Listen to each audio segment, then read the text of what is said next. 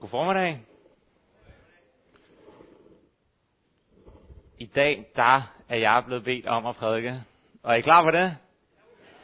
Fedt. Mit navn er Samuel, og til daglig der studerer jeg, og så er jeg leder af en ungdomskonference kaldet Teen Street, som foregår i Tyskland om sommeren og er en del af Operation Missions arbejde, hvor jeg også er engageret. Nogen, der har været med på Teen Street? Come on. Velkommen til jer, der er her for første gang, eller måske anden gang. Vi elsker nye mennesker, der kommer herind og øh, er med i vores fællesskab, så en særlig velkomst skal lyde til jer. Overskriften for i dag kommer op her. Vi mangler lige også lidt på den her skærm. Men øh, det er advent er som en fængselscelle. Og jeg håber, at den her overskrift den kan vække noget interesse, måske også lidt undren fra jer, og ja, så kan I glæde jer til at høre mere om, hvorfor den er det. Dagens tekst, det er fra Esajas' bog, kapitel øh, 59, vers 9-20. Og her, der profeterer Esajas, at en frelser skal komme. Og jeg synes, jeg synes at den her tekst, den indkapsler nogle rigtig fede sandheder omkring synd, og omkring øh, frelsen, omkring Jesus eller Guds karakter. Så læn jer godt tilbage og lyt med, og så vil vi hoppe ud i det. Jeg læser, derfor er retten langt borte fra os. Retfærdigheden når os ikke. Vi venter på lys, men der er kun mørke. På stråleglans, mens vi vandrer i mulm, som blinde famler vi os langs muren, famler os frem, som havde vi ikke øjne. Vi snubler ved højlys dag, som var det aften. I vores bedste alder er vi som døde. Vi brummer alle sammen som bjørne. Vi sidder og kurer som duer. Vi venter på retten, der ikke kommer på frelsen, der er langt borte fra os. For du har hvor mange overtrædelser for øje, og vores sønder vidner imod os. Vi er os vores overtrædelser bevidst. Vi kender al vores skyld. Vi har brudt med Herren og fornægtet ham. Vi har vendt vor Gud ryggen. Vi har fremkyndt vold og frafald og fremført løgneord fra hjertet, og retten er trængt tilbage, retfærdigheden holder sig langt borte, hvor sandheden snubler på torvet, og ærlighed kan ikke komme frem. Sådan bliver der mangel på sandhed, og den, der holder sig for ondt, bliver udplyndret. Det så Herren, og der var ondt i hans øjne, at der ikke fandtes ret. Han så, at ingen kom til stede, og han undrede sig over, at ingen greb ind. Da skaffede hans arm ham sejren, og hans retfærdighed støttede ham. Han iførte sig retfærdighed som brynje og satte frelsens hjelm på hovedet. Han klædte sig i hævnens klæder og hyldede sig i lidenskabens kappe. Han gengælder gerninger fuldt ud, vrede mod hans modstandere, gengæld mod hans fjender. Hans gengæld når de fjerne kyster, så de frygter Herrens navn i vest, hans herlighed i øst. For han kommer som en rivende flod, der driver frem af Herrens storm. En løskøber skal komme til Sion og til dem i Jakob, der vender sig fra synd, siger Herren. Amen. Yes. Som I nok har opdaget, så har vi her i ugens løb slået hul på julemåneden. Og der er julekalender, der skal åbnes, og som I kan se her, har vi tændt andet julelys. Og hvad betyder det? Jo, det betyder, at det er anden søndag i advent. Så nu kan man for alvor skrue op for julehyggen og julestemningen. Og der er sikkert flere af jer, der er gået og diskuteret, hvornår må man pynte op til jul? Hvornår må man sætte øh, musik med Gustav Winkler og José uh, Feliciano og Stevie Wonder og Gulddreng på? Og i den her uge, der er der ikke længere tvivl. Julemåneden er officielt begyndt, og I har tilladelse til at gå amok i æbleskiver, og kværne pebernødder og blæse øh, julemusikken ud af anlægget til den helt store guldmedalje.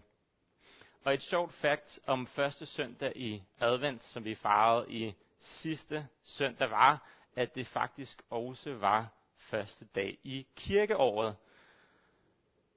Og øh, det kan måske, der kan man måske undre sig lidt over, øh, fordi kirkeåret det følger nemlig ikke øh, det kalenderår, som vi har.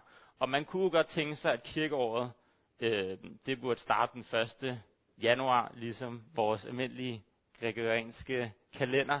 Men, eller det kunne være, at måske startede juleaftensdag, eller påskedag, eller pinsedag. Øh, det ville måske give mere mening, men nej, den begynder simpelthen den første søndag i advent. Og hvorfor gør den det? Jo, til at starte med, så kan jeg fortælle, at advent, det betyder komme. Det handler altså om, at Gud, han kommer til os, og han griber ind i vores liv. Adventus Domini, Herrens komme. Så vi venter altså på, at Gud, han kommer til os. Og i gamle dage, der var adventstiden faktisk en fastetid, ligesom vi i dag har faste op til påsken. Men jeg tvivler dog stærkt på, at der er særlig mange af jer, der kommer til at faste op til julen.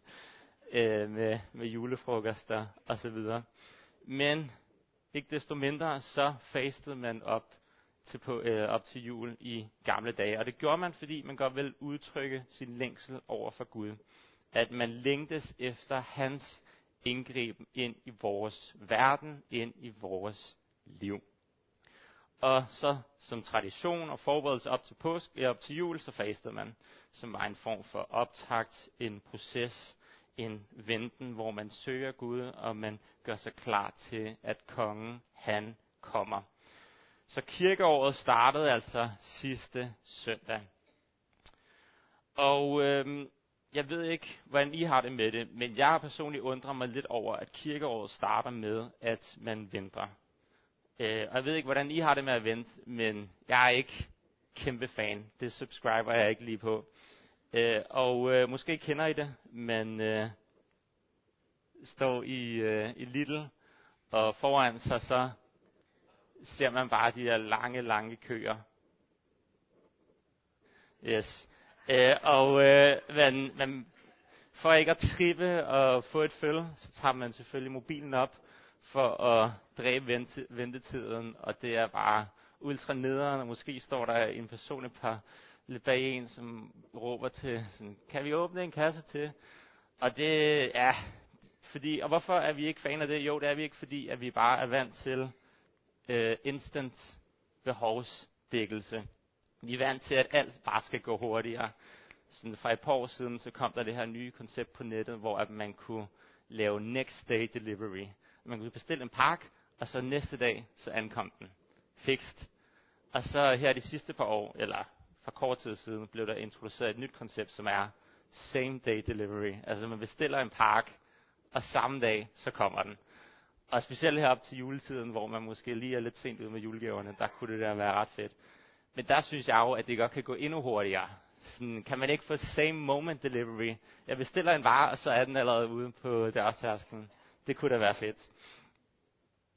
Det at vente i dag, det kan virke sværere, øh, end det gjorde i gamle dage.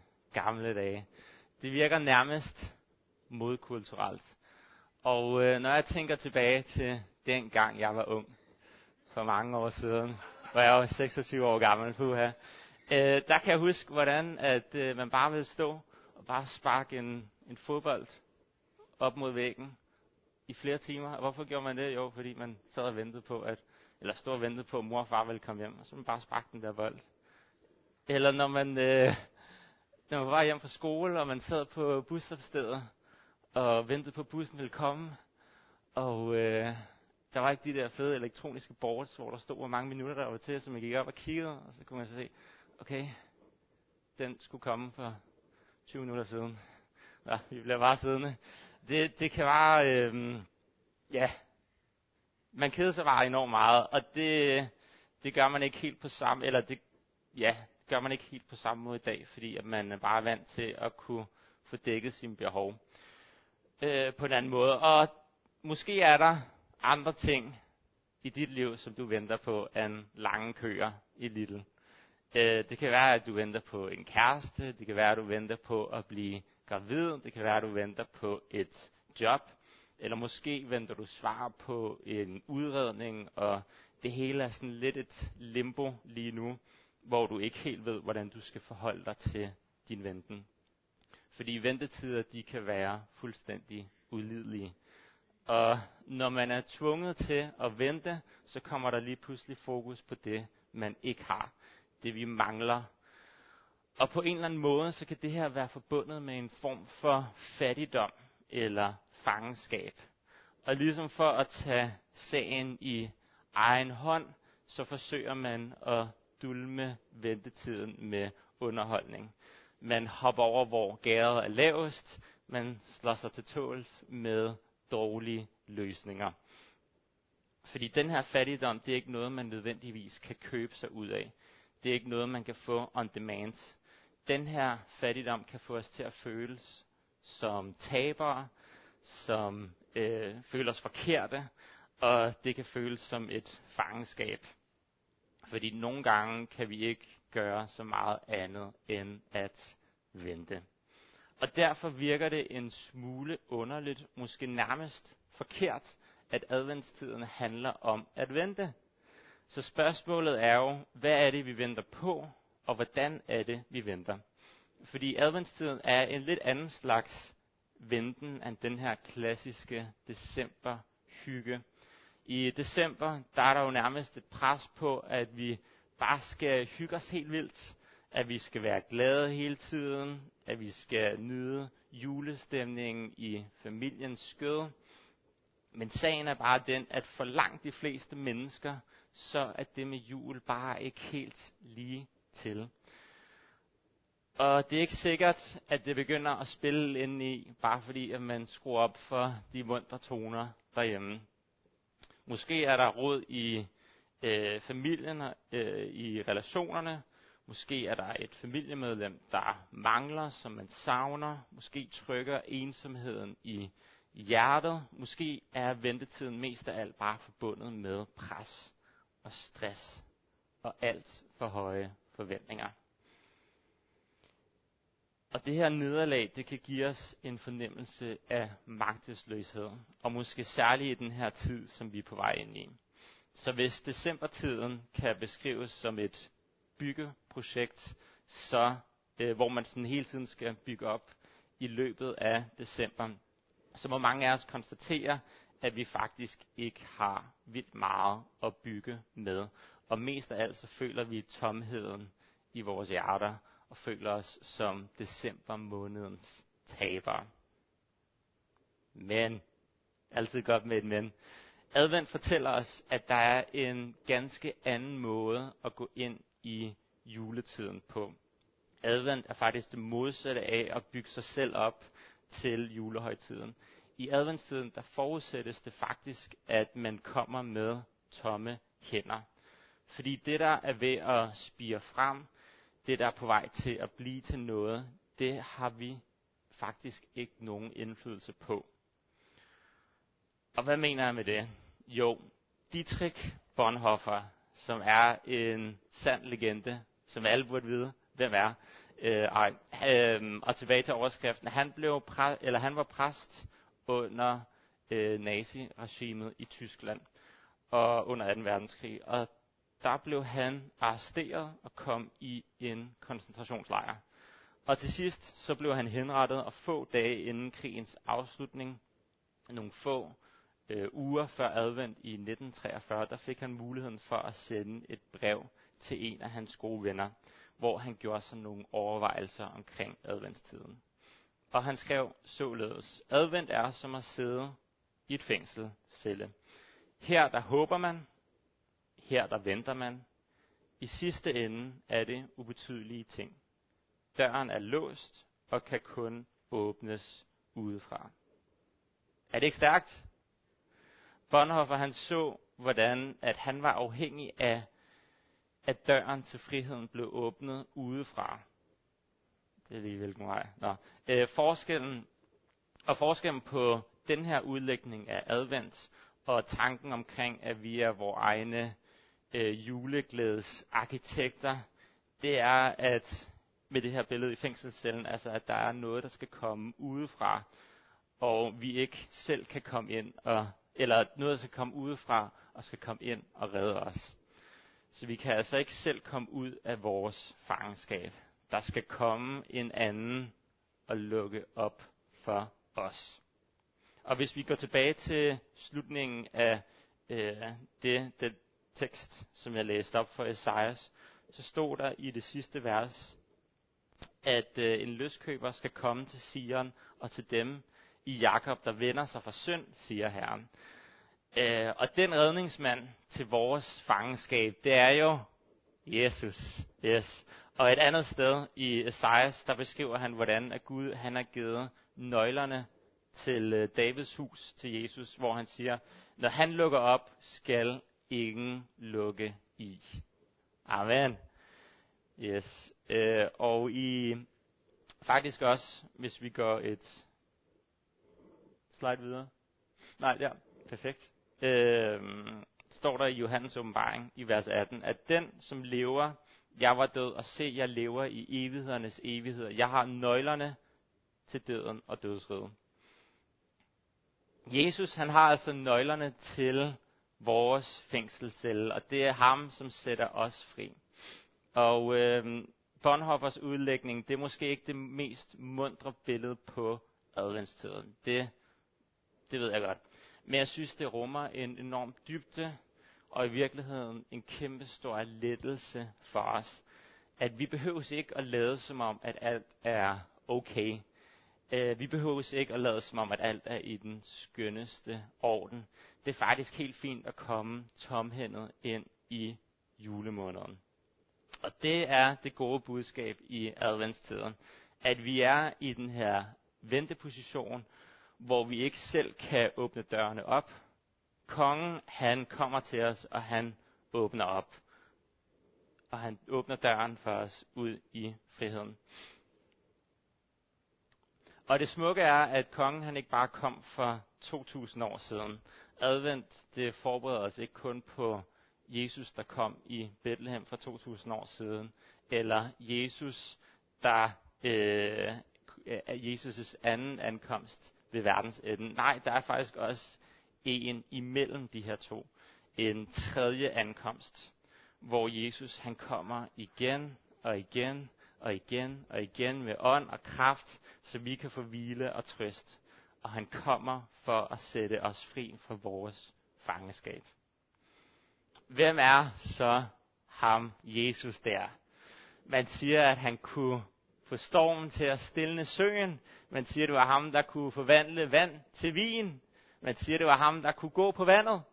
Nogen, der har prøvet det? Nej, det er ikke så nemt, skulle jeg hilse at sige. Hvem er denne mand? Gud, han blev en af os. Emmanuel, som betyder Gud, han er med os. Det er altså en Gud, der er for dig, og det er der lige til at blive begejstret over.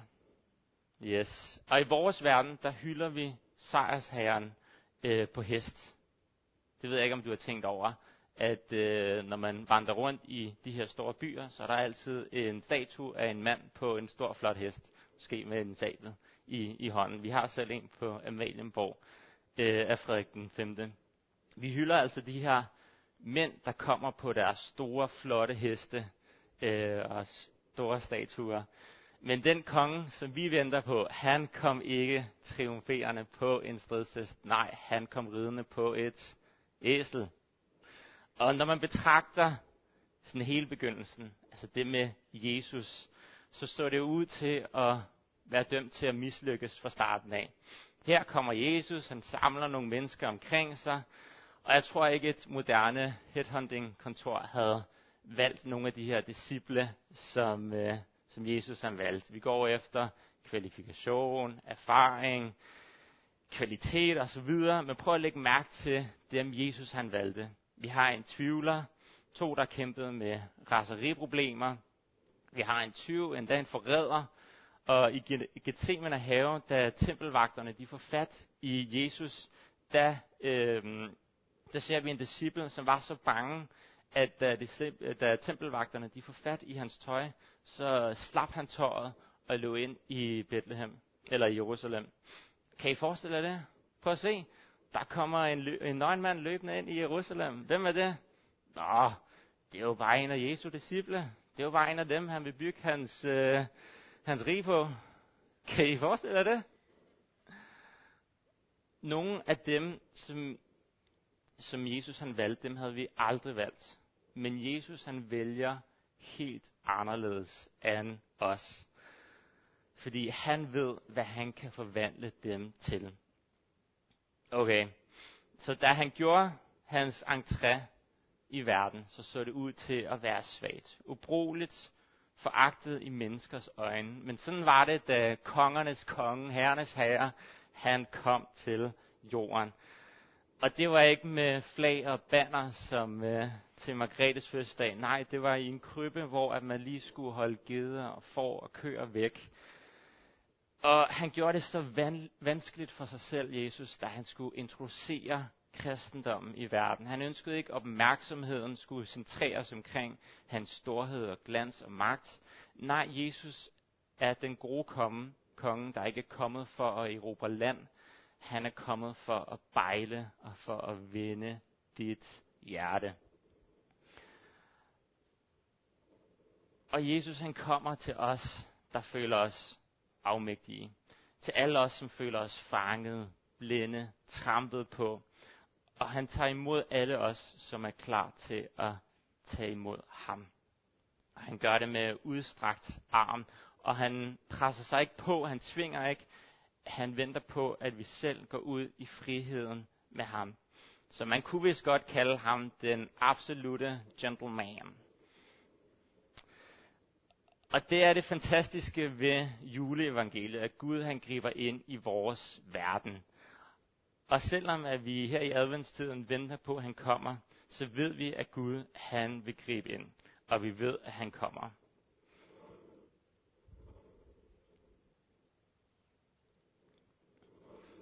Som behandler man tørre prædikanter. Okay, så i stedet for at dø på korset, så kunne jo Jesus jo have valgt at knipse med fingeren, og ordnede alle problemerne. Men nej, han valgte at lide, han valgte at ydmyge sig selv, han valgte at gå en anden vej af den menneskelige vej. Hvorfor? Jo, fordi kun igennem korset, kun på den måde kunne han betale menneskehedens syndeskyld over for Gud. Kun igennem den tunge og smertefulde vej kunne vi få lov til at opleve syndsforladelse og frihed. Og da disciplerne de forstod, hvem han var, så gik de ud på gaderne. Kan I forestille jer det? Rødovre ud på gaderne. Jesus lever. Han lever. Og det virkede.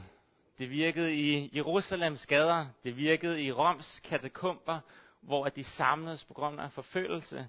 Det virkede en øde vej i Gaza. Det virkede i Samaria, hvor en hel by kom til tro på Kristus. Det virkede i Obagos i Athen, omgivet af diskussionslivsnydende filosofer. Det virkede en sen nattetime i fængselscellen i militærbyen Filippi. Det virkede over for statsholder, over for konger, over for toller, over for embedsmænd. Det virkede over for drukkenbolde, prostituerede, kriminelle, morder. Det virkede på en lam mand i Jerusalem. Budskabet om Jesus, det virkede. Og det virker i dag. Yes. Så bliver man da helt begejstret. Og det virkede i Caesarea, da Peter han står over for de romerske officerer og hedningen Cornelius. Det virkede i Athen, det virkede i Spanien, i Kyberen, Pamfylien, Lystra, Tyros, Syrien, Damaskus, Thessaloniki, Athen, Korinth og Rom, og det virker i Danmark. Yes. I Habakkuk's bog, der siger han, Herre, jeg har set din gerning, lad mig se det ske igen, før årene går. Så lad os søge Gud aktivt og have tillid til, at han svarer bønder.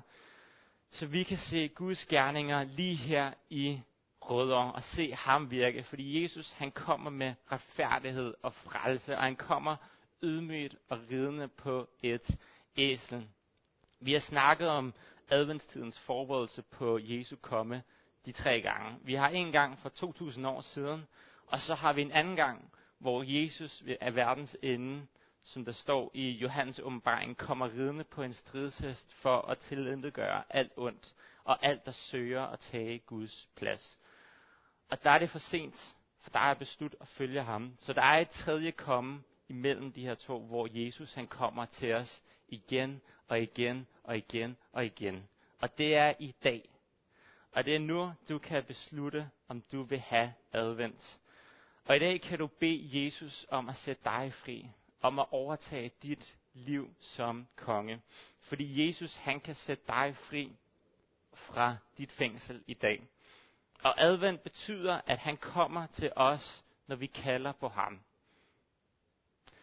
Og når vi gør det, så er vi sat fri til at følge ham. Amen. Fedt. I ånd og i kraft, så kan vi få hvile og trøst. Og det er de gode nyheder, der kommer til os igen og igen. Og selvom at vi er i den her ventetid, så kan Jesus komme til os i dag. Og han kommer i ånd og i kraft og i hvile.